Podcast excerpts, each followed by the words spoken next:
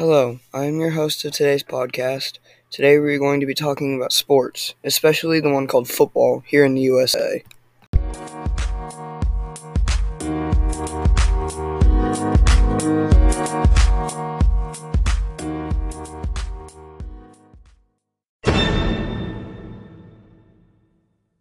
Well, it looks like the New York Jets are not doing so good this NFL season.